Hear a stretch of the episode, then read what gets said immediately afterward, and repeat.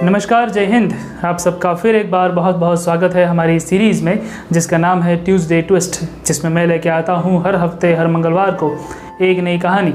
तो आइए बढ़ते हैं आज की नई कहानी की ओर। ये कहानी है एक मूर्तिकार की, एक ऐसे अनुभवी और कुशल मूर्तिकार की, जो कि मिट्टी से बहुत ही खूबसूरत मूर्तियाँ बनाया करते थे। उनकी बनाई हुई मूर्तियाँ इतनी सुंदर और बारीकी से भरी होती थी कि देखने वाले को लगता था कि मानो अभी बोल पड़ेगी। उन्होंने ये कला अपने पिताजी से सीखी थी और वो इन्हीं परंपरा को आगे बढ़ाते हुए अपने बेटे को भी ये कला सिखा रहे थे।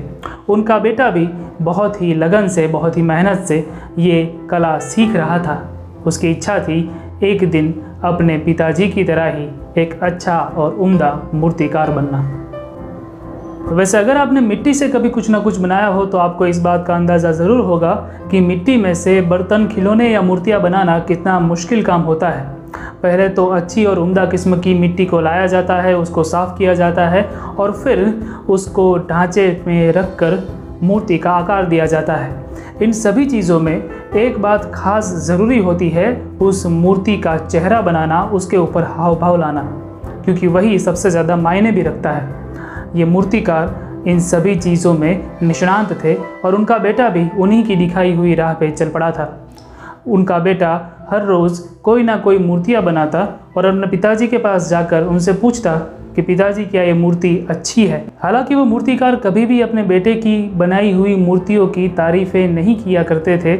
उल्टा उसमें से हमेशा वो खामियाँ और गलतियाँ ही निकाला करते थे।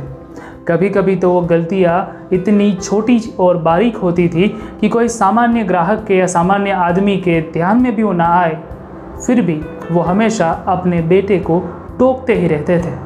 उस लड़के की ये समझ में नहीं आ रहा था कि वो करे तो क्या करे, क्योंकि एक तरफ़ उसके पिताजी थे, जो उसकी मूर्तियों में हमेशा गलतियाँ ही निकाला करते थे तो दूसरी ओर वो ग्राहक थे, जो हमेशा उसकी मूर्तियों की तारीफ़ें किया करते थे, उसकी मूर्तियों की तारीफ़ों के पुल बनाया करते थे। और ऐसा हर बार होता था कि वो लड़का अपनी गलतियों को सुधार कर नई मूर्ति बनाता और उसके पिताजी उस नई मूर्ति में से कुछ और नई गलतियाँ निकालते। अब वो लड़का परेशान हो चुका था। एक दिन उसके मन में कुछ ख्याल आया और वो उसी जंगल की ओर निकल दिया, जिस जंगल से वो और उसके पिताजी मूर्तियाँ बनाने के लिए मिट्टी लाया करते थे। कुछ दिन सब कुछ ऐसे ही चलता रहा जैसे पहले की तरह चलता था और फिर वो दिन आ ही गया जिसका इंतज़ार था। हुआ यूँ कि उस दिन मूर्तिकार और उनका बेटा जंगल गए हुए थे मिट्टी लाने के लिए। आम तौर पर वो दोनों अलग अलग जगहों पर खुदाई करते और फिर मिट्टी इकट्ठा करके अपने घर की ओर चल देते, लेकिन आज कुछ अलग होना था। बात ऐसी हुई कि मिट्टी खोदते वक्त मूर्तिकार को लगा कि मिट्टी के अंदर कुछ दबा हुआ है। उसने आसपास की मिट्टी को हटाया तो जाना कि वहाँ पे एक मूर्ति दफन की हुई थी। उसने अपने बेटे को अपने पास बुलवाया। दोनों ने बहुत ही ध्यान से इस तरह से मूर्ति बाहर निकाली कि जिससे मूर्ति को कुछ भी नुकसान ना हो और मूर्ति को साफ़ करने लगे। साफ़ करने के बाद मूर्तिकार ने जैसे ही उस मूर्ति को देखा तो उसके होश ही उड़ गए। दरअसल वो मूर्ति इतनी अद्भुत और इतनी बारीक थी कि उसे देखकर वो मूर्तिकार भौचक्के से रह गए थे। वो इस मूर्ति की तारीफ़ों पे तारीफ़ें किए जा रहे थे और ये सुनकर उनका बेटा बोला कि पिताजी, ये मूर्ति तो अच्छी है, लेकिन इसमें आपके जैसी कारीगरी नहीं है।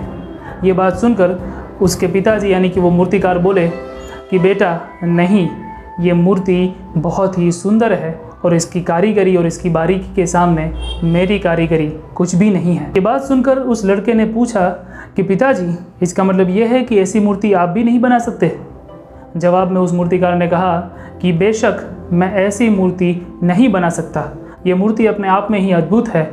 अगर इस मूर्ति के बनाने वाले का मुझे पता चल जाए तो मैं उससे ज़रूर कुछ ना कुछ सीखना चाहूँगा।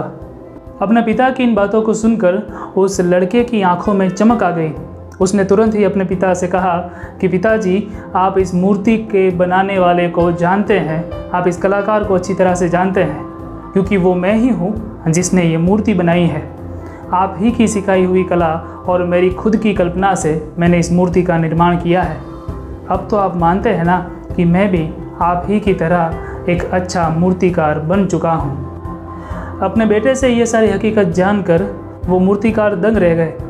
उनकी समझ में नहीं आ रहा था कि वो करे तो क्या करे, क्योंकि वो अपने बेटे की कला से खुश भी थे, लेकिन अंदर ही अंदर उनको कोई चिंता खाए जा रही थी। वो थोड़े से उदास हो गए और बोले कि, बेटा, तुम बेशक एक अद्भुत कलाकार हो और तुम्हारी कला भी मुझसे ज़्यादा अच्छी है, लेकिन मैं हरदम पहले से ही तुम्हारी गलतियाँ निकालता था। उसका कारण ये था कि अगर मैं पहले से ही तुम्हारी तारीफ़ें करता तो तुम अपनी कमियाँ नहीं जान पाते और उनको सुधार नहीं पाते। आज तुम जो कुछ भी हो, वो इसी वजह से हो, क्योंकि मैं हमेशा तुम्हें टोकता था। अगर मैं ऐसा नहीं करता तो तुम अधूरे रह जाते और थोड़े बहुत घमंडी भी हो जाते। ये सुनकर उस लड़के को एहसास हुआ कि वो अपने पिताजी को कितना गलत समझ रहा था। उस दिन उस लड़के ने जो सीख पाई, जो समझा, वो हमें भी समझने की ज़रूरत है। हमें ये अनुभव है कि हमारे माता पिता और हमारे शिक्षक हमें हर पल डांटते रहते हैं या हमें टोकते रहते हैं। वो सब कुछ हमें नीचा दिखाने के लिए नहीं होता है, लेकिन हमारी गलतियों को समझाने के लिए होता है। ठीक उसी तरह से जैसे एक मूर्तिकार अपनी मूर्ति को चारों ओर से घिसता है ताकि उसको अच्छा आकार दे सके, उसको मिट्टी से मूर्त बना सके। तो ऐसे में हमें क्या करना चाहिए? वही करना चाहिए जो कभी अर्जुन ने किया था। करिष्ये वचनम तब मतलब कि वही करो जो आपके माता पिता आपके शिक्षक और आपके गुरुजन आपसे कहते हैं। उसी में आपकी भलाई है, उसी में आपका विकास और आपकी प्रगति भी है। तो इसी के साथ मैं इस एपिसोड को समाप्त करूँगा। मिलते हैं आपको अगले एपिसोड में, अगले मंगलवार को, अगले ट्यूसडे ट्विस्ट में। तब तक के लिए जय हिंद।